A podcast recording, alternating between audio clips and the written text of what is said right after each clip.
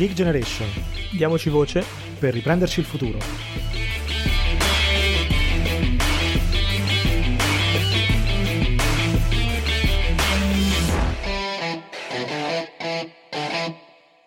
Bentornati su The Geek Generation, io sono Riccardo, qui con me come sempre c'è Mario. Ciao Mario. Ciao a tutti. Eccoci tornati nella nostra rubrica, oggi siamo di nuovo solo io e te Mario, in cui però cerchiamo un po' di far luce su quelli che sono i sogni, le speranze, ma anche un po' i problemi di tutte le nostre insomma, generazioni. Oggi ci concentriamo su quello che è stato un grosso problema degli ultimi mesi, vista anche la condizione, ovvero il tema della scuola in generale. Sapete che insomma è un tema su cui teniamo particolarmente. Oggi vogliamo chiacchierare un po' di DAD, di scuola, di digital divide e un po' di quello che succede intorno a questo mondo e di come è stato impattato insomma da tutto quello che è accaduto, che non è una questione da poco, giusto Mario? Sì, esatto. Eh, per ricondurci un secondo a ciò che sta capitando, abbiamo avuto una settimana di Sanremo in cui quindi come ogni anno si sono interrotte eh, insomma, eh, le polemiche, ma anche in generale le discussioni su ogni altro tema che non fosse la musica, eh, che va bene, ci mancherebbe, però il problema è che come sempre si trova sempre la scusa buona in Italia per non parlare dei temi eh, importanti eh, del paese. Questo è un discorso che abbiamo già fatto la scorsa volta con Giuseppe Francaviglia, il direttore di Division, e vi invito a, a riascoltare quella puntata perché eh, da questo punto di vista io credo che ciò che ha detto sia illuminante. Eh, la scuola è uno dei temi centrali. In questo momento in particolare, eh, e ovviamente lo stiamo vedendo, doveva esserlo già da anni, non lo è stato. Adesso, eh, dall'inizio della pandemia, quindi ormai da un anno, la scuola è tornata eh, al centro del dibattito per il semplice motivo che ci si è accorti che uno dei primi ambiti eh, della vita di, di, tutti, perché poi alla fine riguarda gli studenti, ma riguarda anche ovviamente le famiglie, che, che sta colpita dalla pandemia è ovviamente questa, quella della scuola. Quindi eh, se ne parla, se ne parla spesso male. Cerchiamo di fare in questa puntata, dopo appunto un anno di pandemia, tirando un po' le somme di quello che della, del, della situazione in cui siamo. Eh, e poi ovviamente anticipo già che speriamo, e lo faremo anche con altri che eh, conoscono il tema anche meglio di noi e quindi possono parlarne ancora meglio. Sì, esatto, come al solito ci capita di fare, insomma, eh, cerchiamo prima magari di introdurre un po' i temi e poi di, mh, di discutere con chi ovviamente eh, può, può, parlarne meglio di noi. Ci siamo un po' sentiti di fare questa puntata anche perché abbiamo visto un po' di dichiarazioni sparse, tra le quali per esempio quelle del ministro Bianchi che comunque inizia no, a rilasciare dichiarazioni, a cercare di parlare un po' sul tema. Eh, per esempio si è detto che per la riapertura non c'è una data, eh, e che insomma eh, il caso diciamo della, della, scuola sarà sicuramente la priorità adesso non volendo entrare troppo nel, nel discorso dell'emergenza ci, ci arriviamo ehm, il problema è che non si capisce bene quale sarà poi il destino degli studenti nei prossimi mesi ma non solo a livello di questa situazione emergenziale ma anche delle scelte che dovranno essere prese in futuro Uh, per tutto ciò che concerne la scuola. Cioè un tema su cui ora se ne parla, se ne è parlato un pochino in passato, uh, adesso in questa, proprio, um, in questa fase proprio un pochino meno, ma in generale se ne, se ne è parlato tanto in passato. Se ne parlerà di nuovo in futuro? Riusciremo a sfruttare questa situazione per far entrare nuovamente il tema della scuola al centro del dibattito come veramente dovrebbe essere? Io ho un po' i miei dubbi, ma insomma vedremo. Esatto, e tra l'altro appunto per ricollegarmi al discorso anche politico, torno a dire, non parleremo di politica, abbiamo accennato adesso appunto il tema del nuovo ministro Bianchi, ma ci fermiamo qui e lo facciamo anche per un motivo perché in realtà poi eh, appunto in questi mesi ovviamente se ne è parlato, si è parlato di scuola molto anche dal punto di vista politico, quindi con eh, l'opposizione che attaccava eh, la, la maggioranza. Noi non vogliamo farlo per il semplice motivo che la situazione sanitaria è ovviamente ancora emergenziale, nel senso che eh, adesso il tema centrale sono le varianti da, del virus da un certo punto di vista, da altri punti di vista sono i vaccini che comunque sono ancora indietro, quindi oggettivamente non è facile capire come e quando eh, si potrà effettivamente riaprire per il semplice motivo che, anche qui è bene dirselo chiaramente, eh, il tema non è tanto la scuola in sé, quindi stare a scuola, quanto il fatto che ovviamente nel momento in cui riapri la scuola metti in circolo tutto un uh, insomma, uh, sistema di attività, spostamenti connessi a, a, ritorno in classe che hanno un peso. Quindi se non hai un piano chiaro di spostamenti con mezzi pubblici, con trasporto pubblico adeguato, il rischio ovviamente è di fare ripartire i contagi. Quindi il tema di nuovo non è, non è attaccare nessuno né fare speculazioni, il tema è però guardare al problema che abbiamo analizzarlo da più punti di vista e capire non come possiamo uscirne, ma comunque quali sono i problemi che dobbiamo affrontare. Certo, anche perché eh, ovviamente, come giustamente hai detto tu, non è un discorso di dad sì, dad no, eh, in questa situazione tutto quello che si può fare per ridurre la situazione d'emergenza è giusto che venga fatto, tra le quali insomma l'applicazione della DAD, su questo non, non c'è dubbio, però diciamo potremmo un po' cogliere l'occasione perché la DAD comunque ha mostrato di avere degli evidenti limiti, non tanto come strumento no, di, di per sé, ma più che altro in come è stato applicato alla luce anche della necessità di fare le cose in maniera molto molto rapida, vista la situazione, diciamo, già particolarmente arretrata del nostro sistema scolastico con gravissimi problemi strutturali di partenza. Quindi, insomma, forse vale la pena di aprire un po' una riflessione su questo tema. Esatto, e come sempre cerchiamo di farlo partendo dalla realtà effettiva del nostro paese Uh, il tema della scuola ovviamente è un tema di cui abbiamo già parlato molto nel nostro podcast per ovvi motivi, perché pensiamo che sia centrale per i giovani, ma in generale per il paese. Il sistema scolastico italiano è un sistema che ha un milione di dipendenti, più o meno, e 8 milioni di studenti, quindi è un sistema immenso. Per capirci, Amazon, azienda insomma, uh, di dimensioni uh, non dubitabili, ha un milione e 300 mila dipendenti in tutto il mondo. Qui parliamo di un milione di dipendenti del sistema italiano della scuola. Quindi eh, sono numeri immensi e sono numeri che ovviamente quindi già di base non ci permettono di puntare a una struttura che possa essere centralizzata e che si muova sempre a unisono, perché eh, appunto parliamo di una macchina che eh, è difficilissima da controllare già di per sé. Inoltre siamo in Italia, siamo in un paese che in generale sappiamo purtroppo bene è caratterizzato tristemente da eh, spaccature immense a livello sociale, a livello geografico, e qui non parlo solo di nord-sud, eh. qui parlo anche di spaccature tra centri città e periferie e eh, province, insomma è un paese difficile il nostro, lo sappiamo bene. E quindi anche lì appunto i risultati che stiamo vedendo sulla DAD, ma che in realtà eh, già vedevamo sulla scuola in presenza, perché basta andare ad aprirsi eh, un test invalsi, un, insomma, un report sul test invalsi per vedere appunto, e lo diciamo sempre, quanto sia enorme la forbice tra nord e sud, per esempio, e non solo diciamo che sono non uniformi a livello nazionale e per usare un, un, un eufemismo, ma ce lo aspettavamo. E però il tema c'è ed è un tema, come dicevi tu, che eh, è a monte della DAD, è a monte di questa emergenza e deriva da problemi che, come sempre, e di nuovo eh, lo dicevamo già la scorsa volta, ma lo ripetiamo, sono problemi atavici dell'Italia e che non si è mai affrontato e poi quando arriva l'emergenza ti trovi a dover correre e ovviamente a fare ancora più disastri. Certo. Anche perché qui vorrei aprire un po' una riflessione su due temi. Da una parte i mezzi, dall'altra la DAD in sé. Eh, I mezzi per applicare magari in futuro della didattica a distanza, e ci torno tra poco perché ci sono stati insomma degli studi che hanno visto come questo strumento comunque può funzionare se utilizzato in questo modo, ma il problema è che se non abbiamo gli strumenti poi per farlo, eh, allora la situazione si complica. E quando mi riferisco agli strumenti, mi riferisco per esempio all'atavico tema del digital divide, no? che torna prepotentemente insomma alla ribalta sempre in queste situazioni. Eh, e siamo in un paese che ha un enorme problema di digital divide perché? Perché mentre eh, diciamo nel mondo si parla solamente di digital divide, diciamo di terzo livello, quello della mancata copertura di fibra ottica, in Italia purtroppo stiamo ancora parlando di un altro tipo di digital divide, quello che per esempio stima che circa il 5,6% delle case non è coperto da ADSL, quindi stiamo parlando di una tecnologia del secolo scorso, ormai, ormai si può dire, nel senso visto certo. che siamo nel 2021 tranquillamente si può dire del secolo scorso. Quindi insomma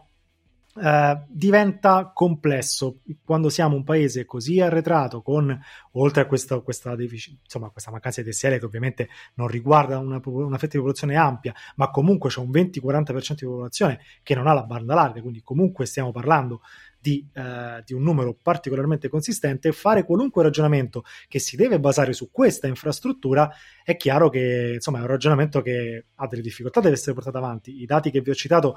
vengono da uno studio Ericsson Unicef, ma insomma se ne possono trovare anche di diversi studi che confermano insomma, questa tendenza.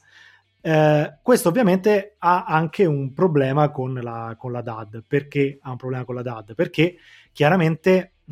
quando andiamo a parlare di come poi bisognerà insomma, applicare la, la DAD eh, in maniera effi- efficace in futuro, non si può non eh, prescindere dagli studi, per esempio, che, stanno, che si stanno portando avanti, in cui si, si identifica, per esempio, la DAD eh, come uno strumento che è stato deficitario in questa uh, fase emergenziale in diversi contesti. Adesso ci arriviamo quando vi parlo di, di questo studio, di questa intervista che secondo me sono molto interessanti da andare a guardare. E dall'altro lato, invece, uh, come effettivamente possiamo utilizzarla invece come contesto di, eh, diciamo, integra- integrativo ok, alla didattica normale. Qual è l'intervista di cui sto parlando? L'intervista di cui sto parlando è quella fatta da Dario Ianes, che è un docente di pedagogia all'Università di Bolzano, nell'ambito di uno studio che invece è stato portato avanti in collaborazione con, anche con la LUMSA e con l'Università ovviamente anche di Trento e Bolzano, in cui in sostanza si è andati a studiare un po' l'evoluzione della DAD all'interno di un rapporto, un rapporto più grande che è appunto il rapporto bambini, adolescenti e Covid-19, l'impatto della pandemia dal punto di vista emotivo, psicologico e scolastico. Questo qui è un, uno studio che potete anche tranquillamente acquistare, diciamo online, si trova, si trova tranquillamente.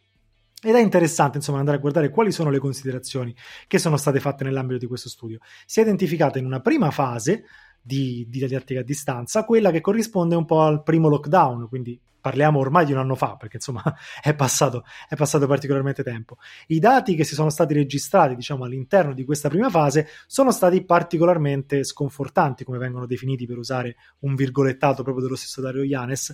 in cui in sostanza si è visto che più di un terzo degli alunni, anche in particolare quelli afflitti con disabilità, erano di fatto completamente persi nella didattica a distanza, non solo a livello didattico, ma anche a livello relazionale. Quindi in sostanza si eh, riporta tutta una, una, grande difficoltà nel um, portare avanti la componente non solo appunto didattica, ma anche tutta quella relazionale, quindi non si trovavano più diciamo i compagni di classe da un certo punto di vista, che all'interno della discussione normale, insomma, che si ha in una, in una didattica scolastica, eh, diciamo, vengono completamente meno, ma non solo, anche tutta la parte assistenziale di educatori e insomma di servizi, cosa che ovviamente causa non pochi problemi. Poi però ci si è, diciamo, ritrovati in una seconda fase che l'autore dello studio e dell'intervista lo definisce come la fase dell'occasione persa. Io sono molto d'accordo con questa visione perché di fatto si è parlato di tutto, vi ricordate, no? ne abbiamo parlato anche qui, i banchi a rotelle, il distanziamento sociale, la, la, le mascherine, per carità tutte cose importanti, eh, al netto dei banchi a rotelle, che insomma quelle magari sono meno importanti, però nel senso tutti i discorsi ovviamente importanti per, per parlare di come effettivamente eh, riaprire un contesto didattico in sicurezza, ma questo ovviamente non era sufficiente. Perché? Perché si è persa un po' l'occasione per pensare a nuove modalità di didattica ma soprattutto alle iniziative che andassero a supporto delle famiglie, in particolare delle famiglie che si trovavano in condizioni difficili come quelle degli alunni con disabilità, insomma, che è chiaro che meriterebbero no? un discorso particolarmente a parte. Quindi qual è il, il punto? Il punto è che eh, bisogna iniziare a pensare in ottica di una DAD che si spera, insomma, andando avanti con la risoluzione dell'emergenza, riesca pian piano a ritagliarsi un ruolo un po' più secondario da un punto di vista prettamente emergenziale, ma che magari gli si riesca a ritagliare un ruolo integrativo della didattica per pensare a una formazione a distanza, una formazione in e-learning che abbia un ruolo diverso, che abbia un ruolo integrativo per l'appunto, ma che sia partic- insomma parimenti importante. Questa cosa, questa riflessione non si sta facendo perché quando si parla di DAD se ne parla sempre come sostituzione, come eh, diciamo un discorso che va a sostituire la didattica normale quando siamo in una situazione di emergenza, che è giusto, ripeto, per la situazione in cui siamo adesso, ma visto che ci eh, troviamo a, a, fare questo discorso, eh, diciamo per forza di cose, è importante cercare di imparare il più possibile da questa condizione e cercare di capire quali sono state le difficoltà, quali sono tuttora le difficoltà che sono evidenziate in un approccio del genere e magari condurre degli studi appropriati per in futuro dire vogliamo usare questo strumento, va bene, lo facciamo, ma lo facciamo per andare incontro a queste esigenze in modalità sempre telematica, insomma eh, bisogna, bisogna, aprire un discorso un po' più ampio, un discorso che ovviamente ad oggi non c'è. Sì, e come dicevi tu giustamente, questo riguarda il futuro e ci arriveremo anche nella puntata perché eh, appunto eh, è... probabilmente il Covid su tanti ambiti e compreso questo ci sta dando una, un assaggio di quello che potrebbe essere il futuro e quindi ovviamente appunto eh, sarebbe bene sfr- se vogliamo sfruttare questa situazione per cercare esatto di eh, prepararci meglio ai prossimi anni, cosa che invece per adesso non stiamo facendo. Il presente invece ci dà eh, delle indicazioni abbastanza eh, drammatiche, nel senso che qui cito ricerche di Save the Children e di Ipsos, quindi insomma anche qui eh, ricerche affidabili e di nuovo chiarisco, citiamo ricerche, numeri, statistiche non perché abbiamo il pallino, ma per il semplice motivo che se vai a chiedere al cugino della zia del, del nipote, ovviamente ognuno dice la sua. Se citi ricerche precise, no, questo eh, credo sia abbastanza chiaro, eh, puoi avere un'indicazione anche statistica più chiara eh, di, quanto, di quello che capita in Italia e di quello che effettivamente sono i risultati della DAD, quindi DAD come anche resto, quindi questo eh, come caveat diciamo. Comunque, tornando alla ricerca, si parla di 34.000 giovani che potrebbero lasciare la scuola, quindi rischio di abbandono scolastico, e in generale il 28% degli studenti di questa ricerca dichiara che almeno un loro compagno di classe dal lockdown ha smesso di frequentare le lezioni. Parliamo di dati sulla dispersione scolastica, quindi a livello tecnico, eh, che sono disarmanti e che confermano che effettivamente c'è un problema. E poi anche lì, di, nuovo, non si vuole dire è colpa della DAD, non è colpa della DAD. Il punto è che però ci siamo trovati in questa situazione eh, da un giorno all'altro praticamente. È ovvio, e anche lì poi ne parleremo, che questo disastro riguarda tutti, non solo l'Italia. È ovvio però di nuovo che chi più chi meno. Quindi il nostro paese ha problemi strutturali che sono quelli che giustamente tu hai evidenziato in termini di digital divide e non solo, eh, che andavano risolti anni fa e siamo ancora invece a parlarne. Tra l'altro, appunto, ovviamente, e non è strano, eh, non ci stupisce, diciamo, un'altra ricerca Unicef mostra invece che quasi un terzo delle famiglie non possiede, questo già lo dicevi tu, tecnologie adeguate mm, e quindi non, non ha potuto mettere a frutto durante il lockdown o in generale non ha potuto e non ha avuto tempo a sufficienza per sostenere i figli durante appunto il periodo di, di DAD. Tutto questo per dire cosa? Per dire che, di nuovo, per un motivo o per l'altro, e non è colpa di nessuno da certi punti di vista, però anche lì spesso i ragazzi sono soli quando affrontano questo genere di eh, novità. Eh, abbiamo visto anche su internet purtroppo video di bambini, qui parliamo neanche di ragazzi ma di bambini, eh, che arrivavano a piangere, arrivavano a disperarsi per probabilmente anche un sovraccarico emotivo di fronte al, a questo cambiamento repentino, qui poi si apre un tema enorme che sarebbe il tema degli effetti psicologici della pandemia e quindi anche appunto sull'ambito scolastico, che purtroppo, e questo eh, apro e chiudo la parentesi, è un tema di cui in Italia si parla sempre molto poco o se ne parla in modo un po' anche, eh, come dire, eh, secondario, nel senso che si pensa sempre che il lato psicologico sia secondario, che ci sia il lato fisico come cosa primaria, invece è fondamentale anche tutto questo. Cioè, eh, gli effetti psico- psicologici sui ragazzi e su i bambini di eventi come questi sono importantissimi da considerare e hanno effetti poi su tutta la società. Quindi, di nuovo, eh, sono tantissime tematiche di cui si parla sempre troppo poco. No, io poi che sono sempre un po' venale, invece ti, ti porto anche un altro, un altro, problema che insomma riguarda non solo l'Italia, eh, probabilmente altri paesi, ma insomma tutto il mondo eh, che è quello del, del PIL perso, perché lo conferma insomma una recente ricerca dell'Ocse che parla addirittura di un punto e mezzo di PIL perso nei prossimi decenni a causa proprio di questa didattica un po' a singhiozzo, che comunque influisce anche proprio da un punto di vista eh, diciamo molto pratico nella formazione degli, degli studenti. Quindi vedremo un po', eh, sperando che insomma non continui molto nel, nei prossimi anni, però sicuramente è un qualcosa su cui dovremo fare i conti. Sì, e dovremmo farlo come dovremmo fare i conti anche di nuovo su, eh, con quello che sta capitando adesso in Italia e eh, nei scorsi mesi, cioè le proteste eh, contro la DAD per tornare in classe, per tornare a scuola, proteste portate avanti essenzialmente da studenti.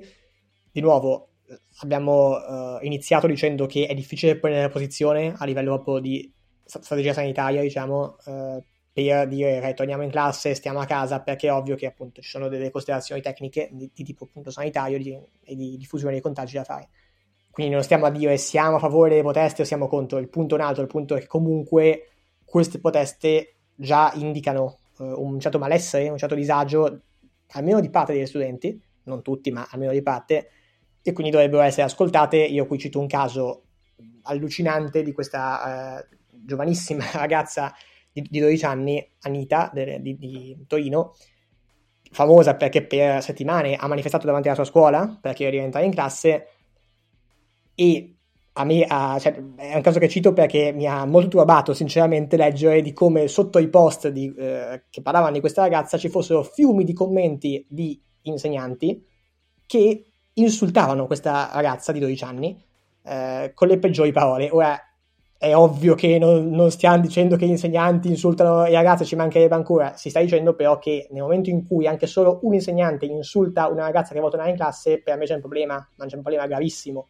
Eh, e, e, secondo me va segnalato non tanto per il singolo caso, ma per far capire che però, di nuovo, l'approccio deve essere diverso. Cioè non, non ci può essere un approccio del tipo ne stiamo a casa che forse stiamo meglio, eh, quello che sta capitando, ma sì, vai pazienza, cioè è una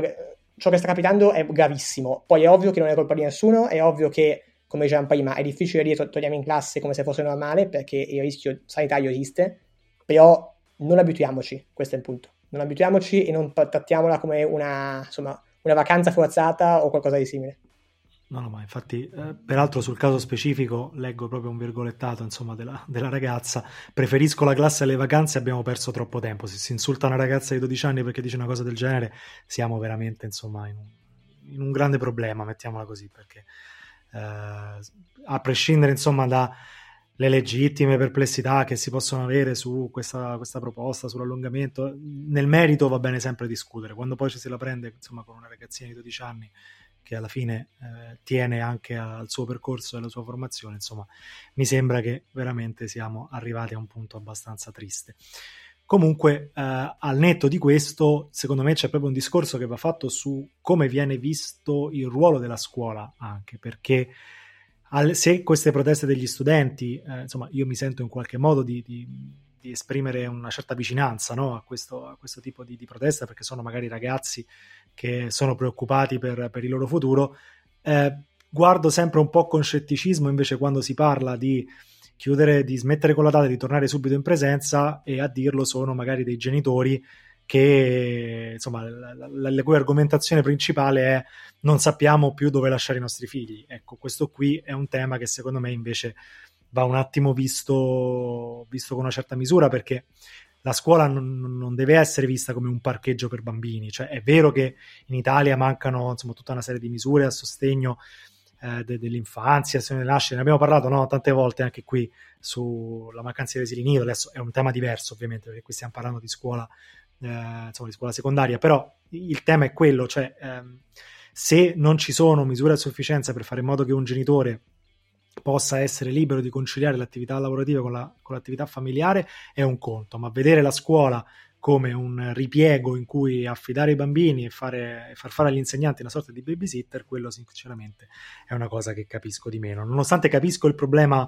diciamo, logistico, eh, per carità, non lo voglio, non lo voglio diciamo, sottovalutare, però alla base delle critiche della DAD non ci possono essere queste motivazioni, con tutto il rispetto. Insomma. Sì, esatto, cioè il tema poi è quello. Eh, un conto è il singolo papà, la singola mamma che eh, fanno questa osservazione. Un conto è poi che questa osservazione diventi tema e oggetto di dibattito pubblico, cioè eh, eh certo, esatto, esatto. Eh, e di, di, nuovo torniamo per quanto mi riguarda a un indicatore di gravità della situazione e di eh, in generale appunto approccio e considerazione della scuola che in questo paese eh, insomma è ancora troppo bassa.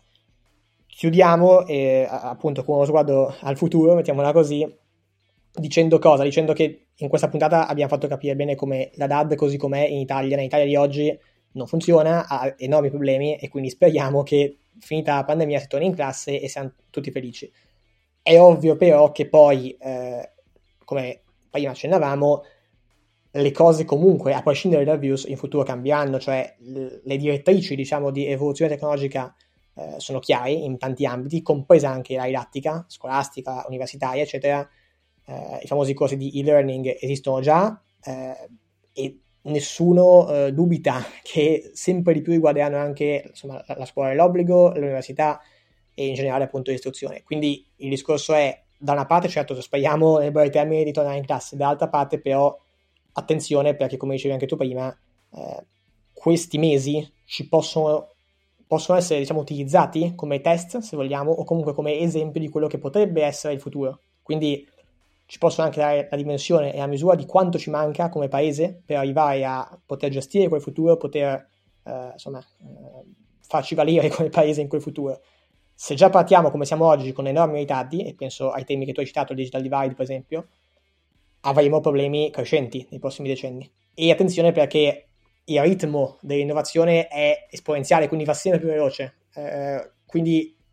non pensiamo che siano cose che riguarderanno i nostri nipoti, riguarderanno forse anche noi come genitori, riguarderanno senz'altro i nostri figli come genitori e così via. Quindi, come sempre, un occhio al futuro ci impone di occuparcene già adesso. Torneremo a farlo, come, come insomma sapete è un tema che ci piace affrontare, quindi nelle prossime magari settimane, nei prossimi episodi, nei prossimi mesi, insomma cercheremo come al solito di mantenere sempre alta l'attenzione, ma per oggi insomma sul tema penso che ci fermiamo qui, giusto Mario? Assolutamente. Va bene, noi vi ringraziamo insomma, per, per, averci seguito, vi ricordiamo di eh, insomma, continuare a supportarci seguendoci su Instagram, su, ma, ma, non solo, anche su Facebook, su eh, Spotify, su Apple Podcast, lasciandoci una recensione, insomma, su tutti i modi in cui potete aiutarci e potete, in cui potete insomma, rimanere aggiornati sulle ultime novità e diciamo, le ultime iniziative che piano piano torneremo a proporre. Vi ringrazio ancora una volta, vi do appuntamento al prossimo episodio e ricordate, diamoci voce per il futuro.